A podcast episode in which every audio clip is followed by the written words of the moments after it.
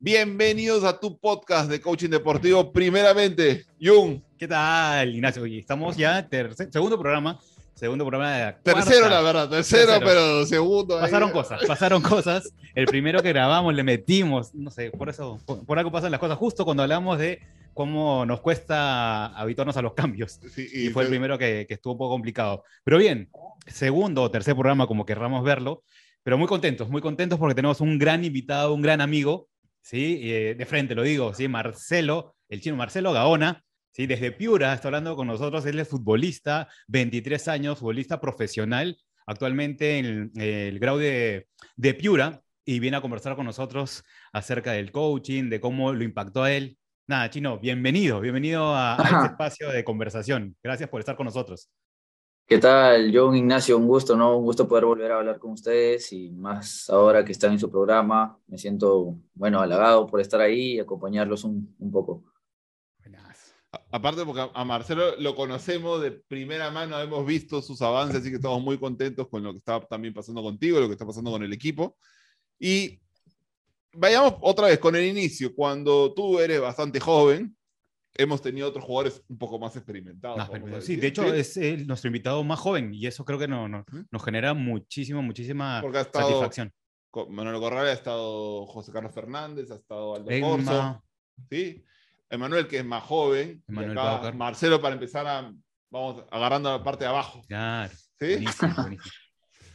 Entonces, Marcelo, cuando tú, la cuando empezaste, cuando llegó el equipo, la idea de que iba a haber algo de trabajo mental, emocional, con la primera vez que te relacionaste con esto, ¿tú qué idea tenías o, tú es- o te- estabas como, uy, esa vaina, ¿para qué? No sé qué cosa. ¿Cómo, ¿Cómo lo viste tú al inicio? Bueno, creo que al inicio la mayoría era como que no le tomaba la importancia adecuada. Era este, prácticamente que para todos eran unas charlas supuestamente motivacionales, pero más dependía de- del rendimiento en el campo, no necesariamente el aspecto de- del coaching o de la parte mental, más era todo de cómo nos desenvolvíamos con el entrenador y nosotros. Esa era supuestamente la idea que se tenía en un inicio, ¿no? Y al inicio creo que como que se rechazaba un poco la idea de, de trabajar con un equipo de coach. ¿Y qué fue de ti particularmente, independientemente de todo el equipo, ¿no? Porque podemos decir que Claro. algunos entraban, otros no. ¿Qué fue lo que a ti te impulsó a decir, ok, a ver, vamos a abrirle la puerta, a ver qué tal? Claro, y sin tener que dar nombres Sí, ni sí, sí. ejemplos, cosas así, ¿no? como que claro que sí, no, no, no necesitamos meternos en ese detalle. Sí, sí. Claro, no, lo que a mí me, me incentivó no fue el tema de ya el trato conforme fue al inicio que llegaron, la forma en la cual nos, nos me transmitieron, me hicieron llegar a mí la idea y es, había esa de que sí, ¿no? Si, si estamos, si estoy haciendo esto y quizás no tengo tanto el avance que, que quiero, ¿por qué no, no abrirle las puertas a esta opción, ¿no? tratar de, de aceptar y ver cómo me va también e implementarla a mi, a mi rutina. Y cuando, ahora, ahora que ya has tenido experiencia en el coaching, has tenido experiencia en el trabajo mental emocional, sabemos que has tenido algunas prácticas que has hecho, eh, versus, más allá de contarnos ahorita, no me gustaría que todavía nos metamos tanto en eso, pero ahora que ves el valor de eso, ¿cómo notas el- el- la importancia de tenerlo cuando eras más chico, cuando estabas en, en menores o en fuerzas básicas, como le dicen en México, ¿no? Para, a nuestro Claro. diferente público, porque yo tengo que estar atento para el diferente público para que nos entiendan. ve. Claro, este, sí, ahora ya habiendo tenido esas experiencias, es muy importante en la época de, de tu formación, cuando eres muy joven, te chocas con la realidad de un plantel profesional, la realidad del campeonato, el- muchas situaciones, ¿no? Que a veces te, te pueden afectar de la manera que no quisieras. Y bueno, es muy recomendable. En sí, para mí me ayudó bastante en mis inicios de ese año en la cual recién comenzaba a ver el fútbol profesional. Y me ayudó bastante, me ayudó bastante tanto de cómo, cómo ver, cambiar la importancia de, de cómo estaba yo primero para poder, cómo me veía dentro del campo. Y, oh, perdón, Jun, antes que tú quieras Dale. decir algo, tú- otra vez, cuando, cuando vemos a una, un chico una chica también puede ser, que, que, entra al espacio formativo, ¿qué crees que es una de las cosas que le sucede mental o emocionalmente que a veces termina siendo lo que hace que desista o que se rinda o que le hace, o por lo menos le hace el camino más difícil? Creo que ese, eh, el, bueno, en peculiar es un temor a qué viene más allá, ¿no? A seguir quizás a chocarte con algunas cosas que, que te puedan pasar, al temor de si poder aceptar nuevos retos, porque siempre había esa resistencia, ¿no? Salir de una zona de confort en la que estás y poder este, entrar a otras, a otras experiencias que te vienen chocando, ¿no? Que vienen de la mano conforme a tu avance, pero siempre, como me decían ustedes, ¿no? De ese miedo es no, no verlo como un enemigo, sino más bien como un aliado. Genial. Monstruo, así, porque yo, yo, quería ir por ese lado, ¿no? ¿Cuáles fueron los principales desafíos en ese momento para ti, en esa transición del, de, de las divisiones menores? Y luego, ping, este, ya te toca, te toca alternar en el primer equipo y luego ya, pum, ya estás en, en, de titular, ¿no? ¿Qué, ¿Qué ideas, pensamientos eran los que más venían a tu cabeza? Lo primero era que si tenía la capacidad de poder afrontarlos de saber si estaba listo, cómo sabía que estaba listo, o si venía eh, conforme de pasar de formación a, reservas, pasas por un proceso que te seleccionan, qué harás, qué será de mí si es que no pasa tal cosa, o qué, qué podrías, o todo lo que he intentado, no he sido seleccionado, se va a ir al vano, o sea, algo así, ¿no? Que si mi esfuerzo realmente valió. Y, todavía todo fue incluso en plena pandemia, porque los, equipos de provincia tuvieron que venir a Lima, los jugadores vivían acá, estaban lejos de su familia, o sea, todavía incluso hay que mirar, hay que mirar que un jugador que estaba empezando, no solo por ti, sino Marcelo, por cualquier jugador que estaba empezando, imagino que era un desafío para todos los jugadores, ¿sí? porque igual estás lejos de tu familia, si tenían hijos, tenían pareja, tenían papás, si tu papá está enfermo, no está enfermo, que sí. Exacto, sí, sí. La, la, coyuntura era compleja, particularmente, ¿no? Entonces era, venía jugando un campeonato, ¿sí? Con todo lo que se llama pandemia, así con todo lo que incluía, y además tú estabas con el, el primer paso, ¿no? El primer paso en... claro, era como un doble escalón más difícil, o sea, no solamente era todo lo que tenías que pasar como cualquier jugador, sino pasarlo todavía en una coyuntura bien distinta, que creo que lo hace todavía más, más valioso el, lo que pudiste avanzar, lograr, atravesar, ¿no? Claro, y con 20 años. Sí, o sea, ¿qué? Ahí con 20, con 20 años. Sí, con 20 años, ¿no? Era, era difícil porque yo me acuerdo que la primera parte del campeonato yo estaba en reservas. Claro. Pasa el tema de, de la pandemia y viajan todos, el plantel profesional y algunos de reserva que tenían contrato. Y formé parte de la, o sea, de todos, porque vamos a requerir de todos. Necesitamos las pruebas COVID, sufrimos también por, por jugadores que estaban infectados, que no podían jugar. O sea, era toda una situación muy especial, ¿no? Que quizás se dio para poder yo también, este, la oportunidad de, de poder ir, experimentar esa, esa, esa experiencia de poder ya empezar a competir, comenzar mi carrera y eso, ¿no? Y sí, sí fue duro, chocaba bastante dejar una, yo ya había tenido experiencia porque en menores yo vivía en Lima, yo hice mi formación en Lima, mm, pero sí, sí choca bastante, ¿no? Estar alejado de la familia, quizás algunas situaciones en las que necesitas, no sé, hablar, desahogarte y tener a, a tu familia lejos era, era complicado. Incluso estando ya en el plantel profesional, ¿no? No salir en lista, frustrado, era como que la familia lejos, un, montón de situaciones. La chacota del departamento, pero bueno, no vamos a entrar a ese lugar. nunca me llegó ningún video. Nunca te llegó ningún video, nunca escuchamos ninguna historia, pero no importa. Está bien, no vamos a entrar a ese lado, ese para otro. Ese, es el, ese es el, ese es el, fuera, fuera, el off the record. Pero es interesante también porque recuerdo, a ver, no, no vamos a entrar específicamente a, a esos temas, pero, pero sí esas conversaciones que eran de traslados, ¿no es cierto? Que terminaba el entrenamiento y salíamos y habían preguntas como, oye, ¿qué cosa, cómo, cómo podemos empezar a, a gestionar determinados pensamientos, emociones? eran conversaciones muy interesantes.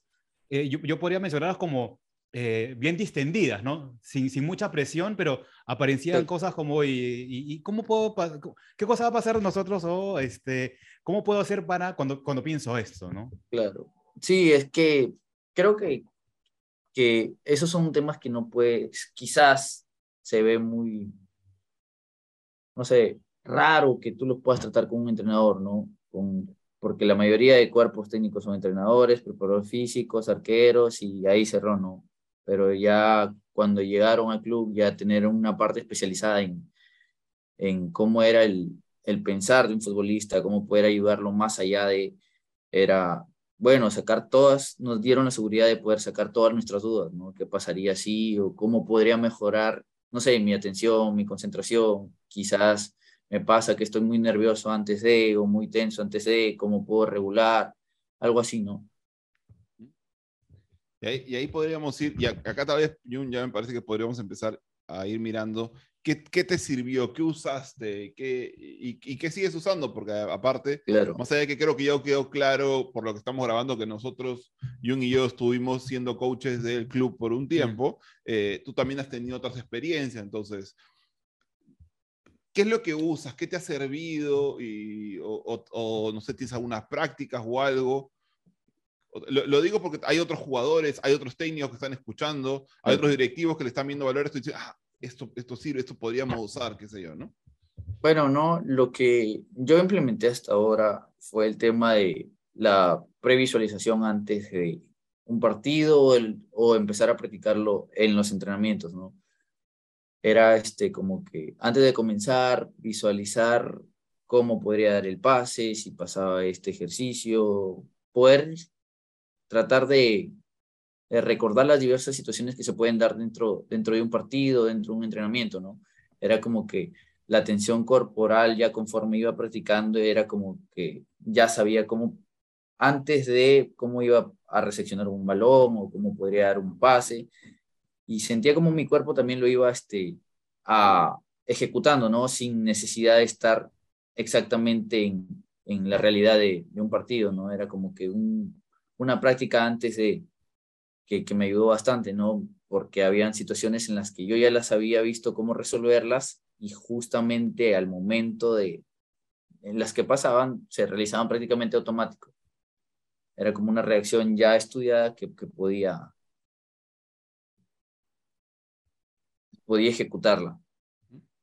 Porque ahí Marcelo está hablando y para la gente que nos está escuchando es que hay varios estudios que demuestran cómo las personas pueden entrenarse simplemente visualizando el movimiento una y otra vez, una y otra vez.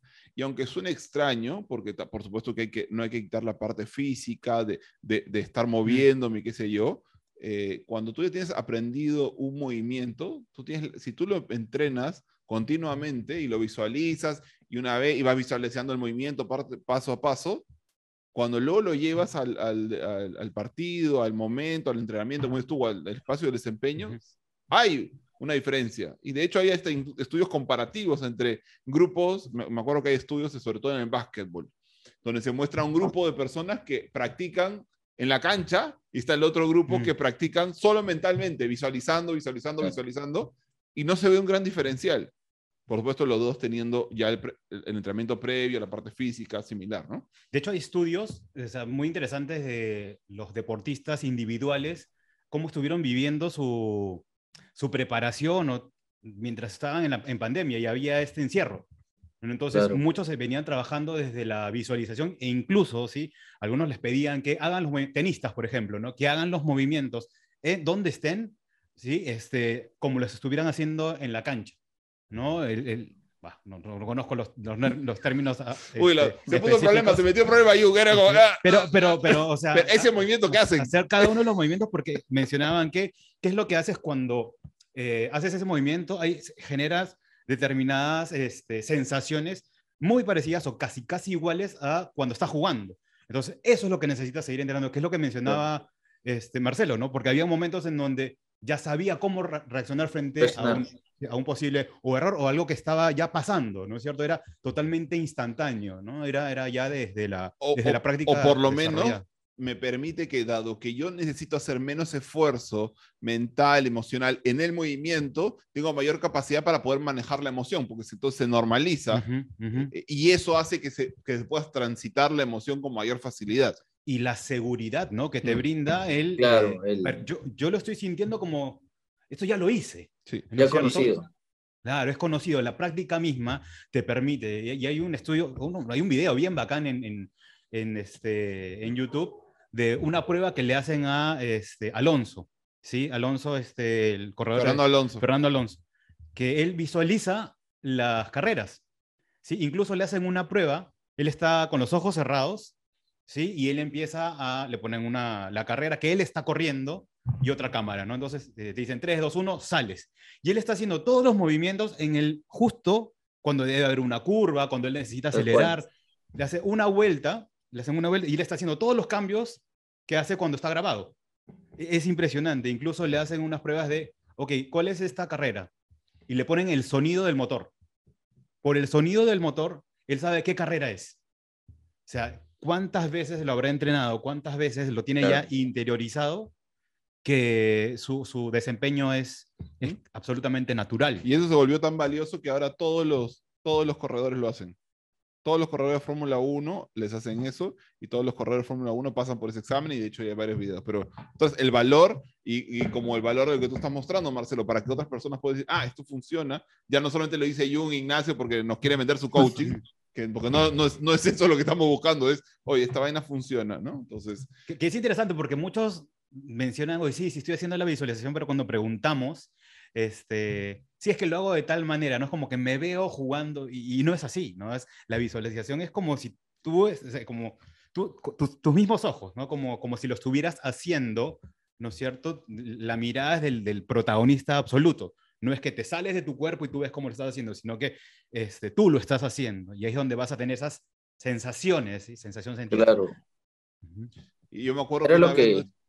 Marcelo, habla tú, habla tú. No, sí, sí, era lo que, como te digo, ¿no? Me pasaba eso, que al inicio era difícil por el tema de, uno, visualizar y lo que hice yo, ¿no? Pensabas que era como que te ibas y mirabas la situación y, y eso, ¿no? Pero conforme va, fui con la práctica, ya pude este, sentir cómo te ayudaba, ¿no? Eran básicamente las sensaciones, no sé, de que viene una jugada ahí y tú sentías como que un pequeño impulso de tensión de cómo reaccionaba cierta parte de tu cuerpo ante lo que tú estabas visualizando, sin que se dé la, la situación en realidad.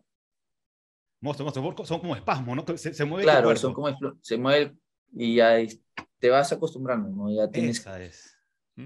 Muy buena práctica, carajo. Yo me acuerdo, yo me acuerdo porque ahora, ahora vamos con el chisme, pero no específicamente sobre Marcelo, para que guardar la confidencialidad de las sesiones. Y, me acuerdo cuando una vez practicamos con, con el equipo, que pusimos la visualización y pusimos efectos de sonido, de la, de la, del, del ah, gol, del fallar y qué sé yo. Otra es cuando era la primera experiencia de que les mostramos, no sé si Marcelo se acuerda, pero le pusimos una visualización cuando hicimos un taller previo a un partido y les poníamos el sonido de poníamos el sonido del estadio, se escuchaba Ingreso, al campo. al campo y luego de repente y fallaste y se escuchan los silbidos, ¿no? Y luego y, y, y, el equipo hizo el gol, ¿no?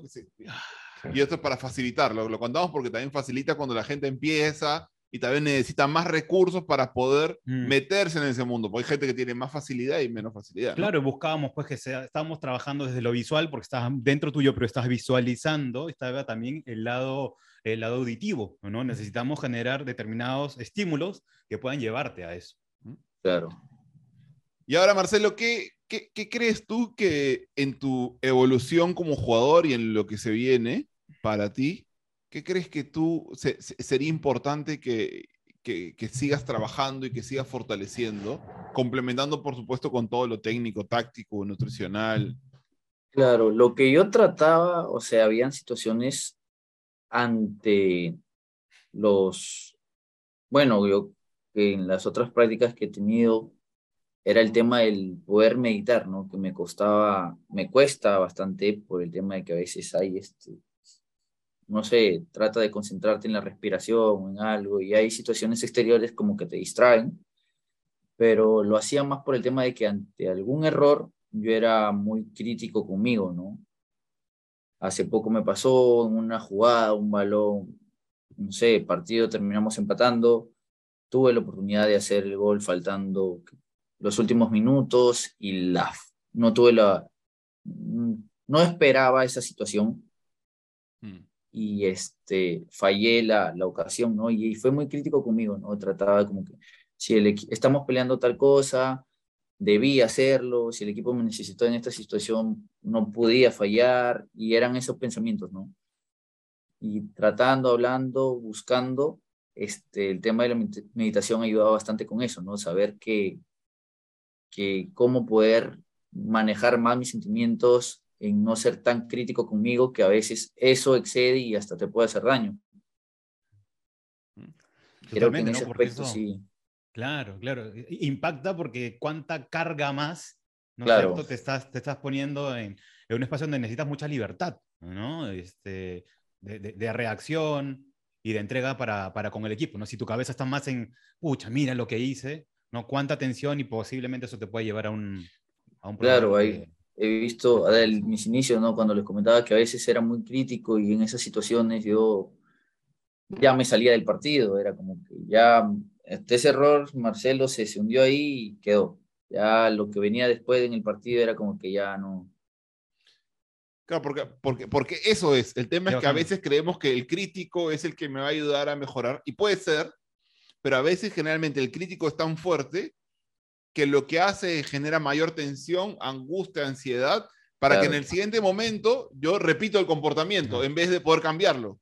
Claro. Que eso es lo que realmente quisiera, ¿no? O sea, el pasado yo no lo puedo cambiar, pero aprovecho, o el crítico interno, porque es como una persona que hay dentro mío, aprovecha para meterme látigo, ahí látigo, látigo, darme, y como Marcelo comprenderá en algún momento, ¿sí? látigo, palo, palo, y haces así, y lo único que está haciendo es debilitándote para tu siguiente oportunidad. Porque aparte el crítico, ya si lo ponemos con un poco más de teoría, el crítico lo que quiere es dominarte. Total. No quiere que mejores. Y mientras más te hagas pequeño, él va a tener más poder sobre ti. ¿Mm? Versus agarrar y decir, ok, ya, ¿qué puedo, hacer con, qué, puedo hacer con esto? ¿No? Y bueno, hay varias cosas que se pueden hacer para que en la siguiente vez, tal vez haga algo distinto o haya más probabilidad de que haga algo distinto, ¿no? Claro, ¿cómo me acerco a, este crítico para, para, que empecemos a tener una mejor relación en todo caso también, ¿no? Lo conversaba esto con, con mis profesoras, este, Moni Silvi, si nos está escuchando o viendo, ¿no? Albert Mouting, y ella hablaba de, eh, está bueno ponerle un nombre, ¿sí? A este crítico interno. ¿no? Eh, una de ellas habla de que tenía su, eh, la institutriz. Cuando, viene un pensamiento tan fuerte, es la institutriz, ella piensa en la institutriz y ¡boom! Con eso lo empieza a bajar. Ah. Entonces, estar muchísimo más alerta que a ah, esto viene de la institutriz, ¿no es cierto? Y ya sé de dónde viene. Entonces me empiezo a relacionar de una mejor manera con esos pensamientos. Entonces, cada uno, a ver, hagamos la, el ejercicio de ponerle un nombre como, como querramos y para luego tener eh, una mejor relación ¿no? con, con este crítico interno. Que es como también la relación padre con hijo adolescente, ¿no? Mm. Y, y, empezar a darme cuenta que yo ya soy un adulto y ahora ese padre o esa persona o, o, esa figura ya no me puede tratar de la misma manera y que ahora yo decido. Y una de las cosas que se puede hacer en ese momento es cambiar esa relación de, no, no, no, aguanta, aguanta. Esta es mi vida yo soy acá el, que va a mandar sobre mi vida, puedes, puedes sugerirme mm. algo, oye Ignacio, date cuenta, oye Marcelo, date cuenta que tú, sí, perfecto, eso lo tomo. Y de esa manera sí lo tomo. Pero ahora yo decido, ¿no? ¿Mm? Totalmente, está bueno. O sea que Marcelo hasta, ahorita, hasta en el episodio nos, nos saca coaching, así es. está buenas. Jung. Acá ahí, está agua, agua sin auspicio, por favor. Claro, por favor. si tu vida acá. Bueno, pone su auspicio ahí, este, su proteína pone atrás. Este... otro, otro nivel, otro nivel.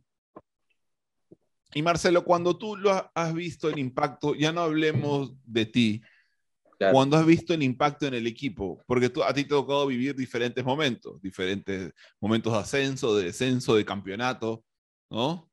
De campeonar este, un campeonato nacional, el campeonato de segunda, ¿Mm? Campeonato de segunda, campeonato del bicentenario. Por eso, eso es, el nacional, ¿no? Hay primeras, hay diferentes equipos. Y esta última parte del campeonato estar jugando en la punta, o sea, estar, e, es, son estadios totalmente distintos, ¿no? De, lo emocional, tienen una gran responsabilidad todas, pero son estadios distintos. Entonces yo por eso quería ver, ¿cómo, ¿cómo ves tú que lo mental emocional apoya o sostiene o, cómo crees que influye en el equipo?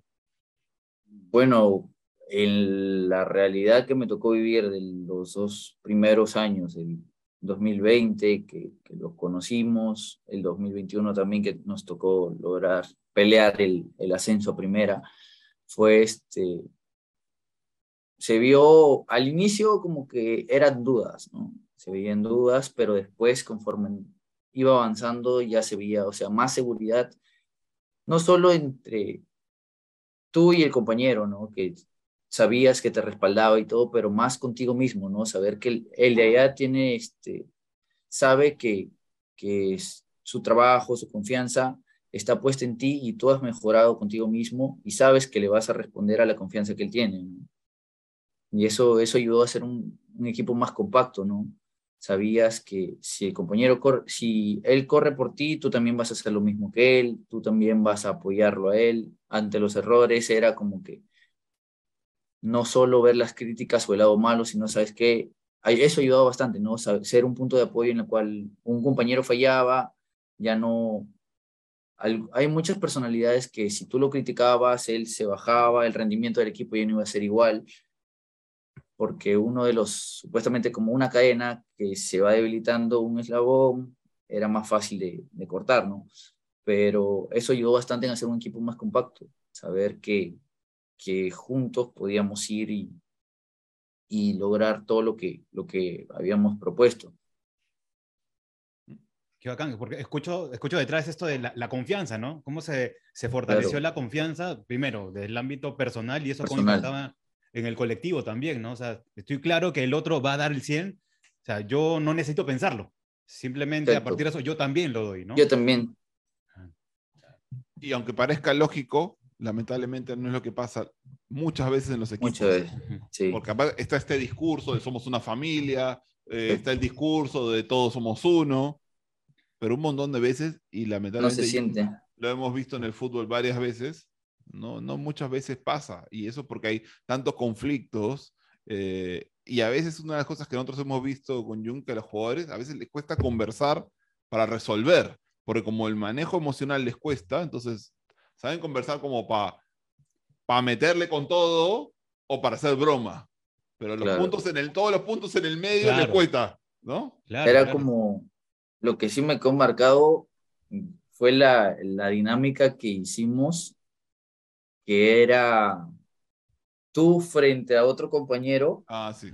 y decir qué era lo que te, te daba seguridad de él o qué era lo que, tú sentías que era el punto más fuerte, ¿no? Y tú te encontrabas con, con cosas de cómo te miraba el compañero que, que, ni tú mismo sabías, ¿no? Cómo era esa perspectiva que tenía él de ti, ¿no? Si escuchabas por ahí, ¿no? Que eres buen líder, eras este, aguerrido y eso como que te levantaba una, a ti la moral y te hacía sentir seguro con él. Y empezar a rotar yo, por ejemplo, con los mayores, yo no sabía qué imagen tenían de mí o si pensaban que yo podía aportar al equipo y al, y al hacer esa dinámica fue como que sentía más seguridad de poder, uno, relacionarme con ellos fuera y dentro de, de, de un partido. Monstruo, sí, sí, realmente que generó bastante impacto, ¿no? Un impacto súper positivo sí. entre todos. Sí, se, se, se, vio en los vínculos. Hasta la pedían claro. después. La pedían la hacerlo pedían, otra vez. Faltó tiempo. Faltó tiempo. Pero nada, sí, fue espectacular, espectacular. Yo creo que también es la predisposición que tuvo el equipo para poder realizarlo. Más allá de la dinámica, de la idea, fue que cada uno estuvo eh, confiado de que esto funcionaba. Ahí está, ¿Ves? hasta funciona, pero funciona un poquito así como extraña. Así como funciona. Ahí está, vamos, ahí está. Ahí. Y para, para, ir, para ir cerrando.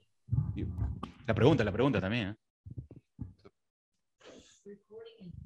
Entonces, Marcelo, como, como tú sabes o no sabes, yo no lo sé, pero tenemos un ritual nosotros aquí. Así como algún ritual que tú hacías, ya este es uno claro. distinto. El ritual del podcast es el siguiente.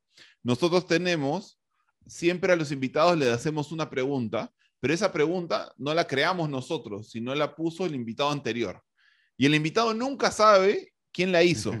Perdón, el invitado nunca sabe quién viene, quién viene y para quién va a ser esta pregunta. En este caso, a ti te va a hacer la pregunta Aldo Corso, seleccionado nacional, jugador de la U en este momento. Y entonces, esta es su pregunta, ¿ok? Y cuando termine de escuchar la pregunta, tú vas a regalarnos qué ves a partir de ella. ¿Vamos? Ya. Eh, estoy pensando. La pensó bastante, ¿eh? Ya, a ver. Pues bueno, para, para la persona que está, bueno, que está en la entrevista y que y le deseo lo mejor, eh, ¿qué es para ti eh, triunfar en, la vida? ¿Qué es para ti triunfar en la vida? Ajá. Ahora. Pues. Bueno, yo para mí triunfar sería poder, bueno, creo que, que nuestro proceso lo dividimos con, con, metas y objetivos que queremos lograr, ¿no? Ver, cumplir eso es, bueno, el éxito para nosotros.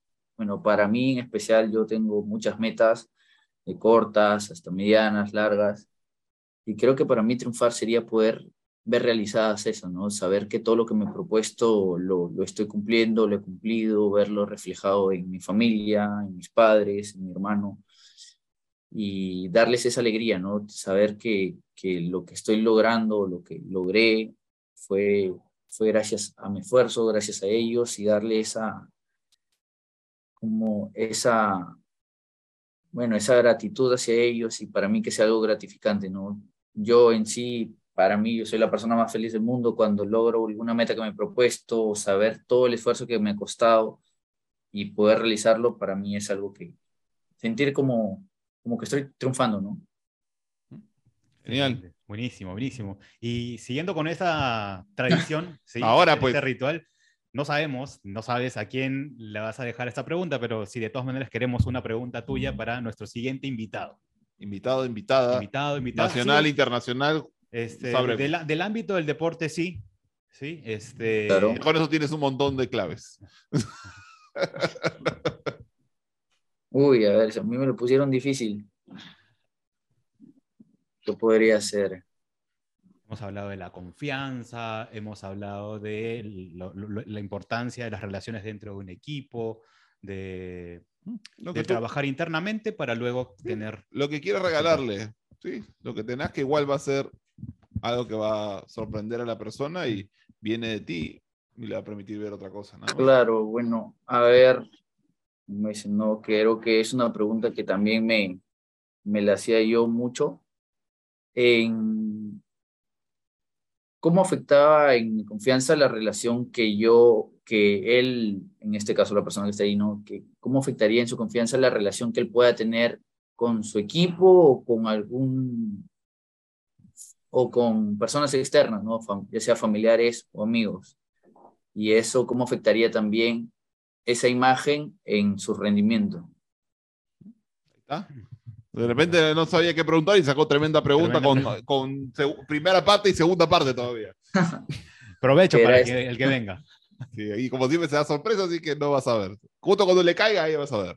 Pero bueno, Marcelo, yo estoy muy contento. La verdad, me, me alegra mucho que lo que hayas trabajado con nosotros, con otras personas, por tu cuenta, te haya permitido hacer la transición por todos estos diferentes momentos y que ahora estés donde estés. Así que estamos, la verdad que estoy muy contento y nada, espero que tengamos después otra conversación. Sí, totalmente, totalmente. De verdad, Chino, Marcelo, yo de verdad estoy muy, muy contento también, muy orgulloso de ver dónde estás. Te, veo, te veo, te sigo y, y cómo estás haciendo tu carrera, realmente, particularmente me, me llena de muchísimo orgullo saber que, que, te conozco y verte cómo, cómo vas avanzando. De verdad que felicitaciones por todo lo que estás haciendo. Sí, agradecerles, ¿no? Agradecerles desde, desde los pequeños consejos que tuvimos, charlas, todo eso, ¿no? Que me ha ayudado a poco a poco ir a, asentándome más en lo que quiero, en cómo he venido trabajando, porque todo comenzaba de una base, ¿no? Si, sé que si yo no, no tenía todo ese conocimiento que ustedes me brindaron o ese trabajo, yo no pude haber ido progresando. ¿no? Y agradecerles, un gusto poder volver a, verlos, compartir con ustedes este, este tiempo, ¿no? Y, Gracias más que todo. ¿No ven? Ah, lo Y, máximo. y todas las otras historias quedan off the record. Por favor. Bueno, Marcelo, un abrazo y muchísimas gracias a toda la gente que nos escucha. Por favor, Ujú. sigan comentando, compartiendo, diciéndonos también a quién te gustaría que entrevistemos ahora, de qué tema ¿De te qué gustaría, qué libro también que nos han estado pidiendo cosas. Así que, por favor, seguimos y otra vez, comenta, comparte y sobre todo practica. Listo, nada, a todos, muchísimas gracias y nos vemos en un siguiente episodio. Nos vemos. Gracias. Chau. Chao.